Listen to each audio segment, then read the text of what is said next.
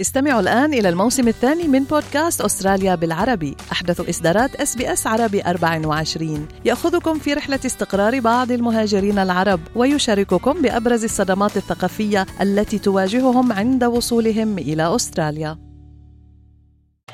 أنتم برفقة إس بي إس عربي 24 اكتشفوا المزيد من القصص العظيمة على sbs.com.au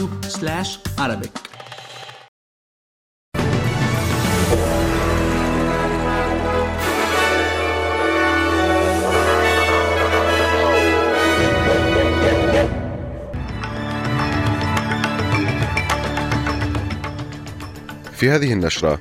زعماء جنوب شرق آسيا يصلون إلى ملبورن لحضور قمة آسيان لرابطة دول جنوب شرق آسيا.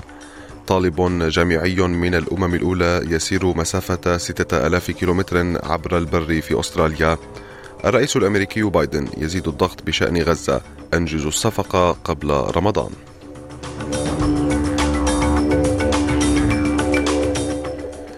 ريان برهوم يحييكم وإليكم تفاصيل النشرة. قال رئيس الوزراء أنتوني البنيزي إن القمة الخاصة بقادة آسيا ستكون فرصة مهمة لمعالجة التحديات الإقليمية المتعلقة بالأمن والاقتصاد، حيث يشارك قادة الدول الأعضاء في رابطة دول جنوب شرق آسيا وتيمور الشرقية في هذا الحدث الذي يستمر لثلاثة أيام في مدينة ملبورن، ومن المقرر أن تصادف هذه القمة الذكرى الخمسين لانضمام أستراليا كأول شريك للحوار في الآسيان، وأكد البنيزي على أهمية الاجتماع لإيجاد الحلول ووضع الخطط المستقبلية في البيئة الحالية. What that's about is particularly taking the work that Nicholas Moore identified, his Southeast Asia economic strategy to 2040.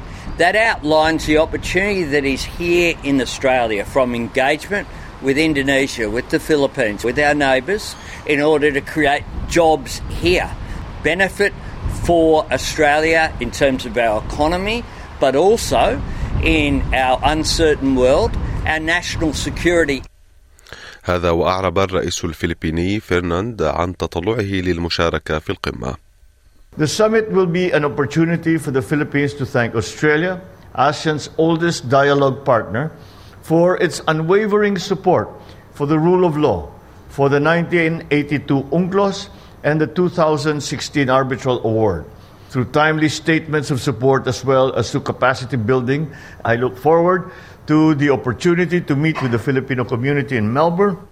وفي سياق متصل نظم أعضاء الجالية الكمبودية في أستراليا احتجاجات في ملبن يومي الثاني والثالث من مارس مطالبين بتحسين حقوق الإنسان والديمقراطية في بلادهم وشارك رئيس الوزراء الكمبودي الجديد هون ماني في قمة آسيان حيث أشار النائب العمالي في ولاية فيكتوريا مينغ يانغ تاك إلى أنه يعتقد أن الحكومة الأسترالية لم تبذل ما يكفي من الجهود للضغط دبلوماسيا على الحكومة الكمبودية وأوضح أنه ينبغي النظر في فرض حظر على التأشيرات وتجميد الأصول لوقف ما يصفه بالترهيب المستمر الموجه ضد المغتربين في أستراليا.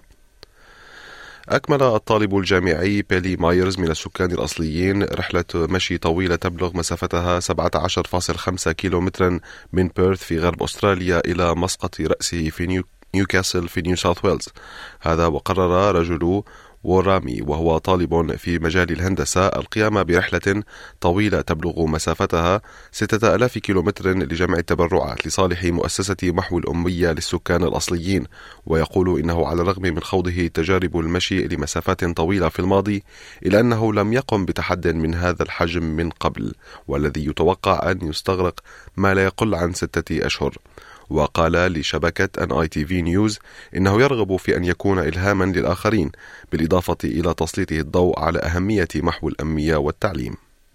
I would really employ every Australian to understand that courage is the first step in just any significant action in life. It's Robin Davidson who also said that the courage to take that first step is the most significant courage you'll ever need. Everything from then on is just going through the motions. So I really would just encourage everyone to really take action in their lives where they can and really try to act on their lives in some way to live it how they really want to live. وفي سياق دولي أعلنت مصادر إسرائيلية أن إسرائيل قطعت محادثات وقف إطلاق النار في غزة التي كانت تجري في القاهرة وذلك بعد أن رفضت حركة حماس طلبها بتقديم قائمة كاملة بأسماء الرهائن الإسرائيليين الذين لا يزالون على قيد الحياة وفقا لما أفادت فيه وسائل الإعلام الإسرائيلية. وكان وفد من حماس قد وصل إلى القاهرة للمشاركة في هذه المحادثات التي وصفت بأنها العقبة الأخيرة قبل تحقيق توقف القتال لمدة ستة أسابيع. من جانبها أشارت صحيفة واينات الإسرائيلية إلى أنه لم يتم إرسال أي وفد إسرائيلي إلى القاهرة مشيرة إلى تصريحات مجهولة المصدر عن مسؤولين إسرائيليين أكدوا أن حركة حماس رفضت تقديم إجابات واضحة في هذا السياق. وكان مسؤولون أمريكيون قد صرحوا في وقت سابق بأن إسرائيل وافقت على الاقتراح المقدم وأنهم في انتظار موافقة حماس عليها. وفي تطور آخر قامت منظمة الصحة العالمية بتسليم مساعدات طبية ووقود إلى مستشفى الشفاء في شمال قطاع غزة وفقا لتصريحات الأطباء يعاني قسم الأشعة وغسيل الكلى في المستشفى من صعوبة في التشغيل حيث يتم تقديم الخدمات فقط في أيام معينة من الأسبوع نظرا لنقص الموارد. وأكد عبد الناصر صبح مسؤول التنسيق في منظمة الصحة العالمية في غزة على أن هناك حاجة ماسة إلى المزيد من المساعدات لتلبية احتياجات المستشفى والمرضى. Yesterday, Shifa Hospital uh, received more than 600 patients here, and they had shortage of fuel. They have shortage of medicine. So today's delivery of WHO would help a lot Shifa Hospital to deliver their services and to expand even their services. وفي سياق متصل أيضا تعرضت شاحنة مساعدات كانت في طريقها لتسليم المساعدات للنازحين في مدينة دير البلح وسط قطاع غزة لقصف من الجيش الإسرائيلي مما أدى إلى مصرع ما لا يقل عن ثمانية أشخاص وإصابة آخرين يوم الأحد الموافق الثالث من مارس.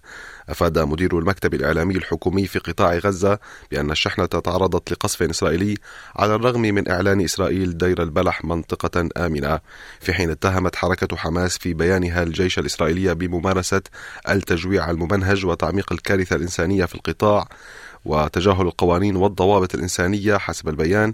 ونفى الجيش الإسرائيلي من جانبه استهدف استهداف القافلة مشيرا في رده المقتضب إلى أن القصف الذي وقع في دير البلح لم يكن يستهدف قافلة مساعدات إنسانية. وأضاف أنه سيكشف عن المزيد من التفاصيل في وقت لاحق. قال الرئيس الأوكراني فلاديمير زيلينسكي إن الهجوم الروسي بواسطة طائرة بدون طيار الذي أودى بحياة العديد من الضحايا بما في ذلك رضيع وطفل يبلغ من العمر عامين كان يمكن تجنبه لولا التأخير في إمدادات الأسلحة لأوكرانيا. حيث قام سبعة زعماء غربيين بتوقيع اتفاقيات أمنية لمدة عشر سنوات مع أوكرانيا في الشهرين الماضيين في الوقت الذي تكافح فيه أوكرانيا لسد الفجوة الكبيرة في المخزونات بسبب تأخير وصول الحزمة الحيوية من المساعدات العسكرية الأمريكية التي ما زالت معلقة في الكونغرس وفي خطابه المسائي عبر الفيديو أكد زيلينسكي أن أوكرانيا بحاجة ماسة إلى المزيد من الدعم في شكل الأسلحة ومعدات залякування людей. The world knows what can be opposed to terrorism. The world has enough missile defense systems, systems to protect against shot drones and missiles. And delaying the supply of weapons to Ukraine, missile defense systems to protect our people leads, unfortunately, to such losses, to the fact that the list of children whose lives Russia takes away constantly grows. وفي أخبار الرياضة أهدى فيل فودن فريقه مانشستر سيتي حامل اللقب فوزا مهما جدا في فترة حاسمة من الموسم. بعدما سجل هدفين قلب بهما الطاولة على الجار اللدود مانشستر يونايتد الذي تقدم على مضيفه قبل أن يخسر في النهاية ثلاثة لواحد يوم الأحد في المرحلة السابع والعشرين من الدوري الإنجليزي لكرة القدم. وقبل المواجهة المقبلة مع ليفربول المتصدر يوم الأحد المقبل ومباراة نيوكاسل في ربع نهائي الكأس وأرسنال في المرحلة الثلاثين من الدوري كان الفوز في الديربي هاما للسيتي في سعيه نحو تحقيق ثلاثية للموسم الثاني على التوالي. وفي أسعار العملات وصل سعر صرف الدولار الأسترالي في التداول اليوم إلى 56 سنتا أمريكيا. والآن إلى حالة الطقس المتوقع اليوم في أدلايد مشمس 27 درجة بريسبن أمطار متفرقة 30 هوبرت غائم جزئيا. 20 درجة. داروين أمطار متفرقة وعاصفة محتملة. 32 درجة. بيرث غائم 27 ميلبورن غائم جزئيا 22 سيدني غائم 24 وفي العاصمة الفيدرالية كانبرا غائم جزئيا 23 درجة. كانت هذه نشرة الأخبار المفصلة. أعدها وقدمها لكم ريان برهوم. شكرا لحسن استماعكم. استمعوا الآن إلى الموسم الثاني من بودكاست أستراليا بالعربي. أحدث إصدارات أس بي أس عربي 24 يأخذكم في رحلة استقرار بعض المهاجرين العرب ويشارككم بأبرز الصدمات الثقافية التي تواجههم عند وصولهم إلى أستراليا.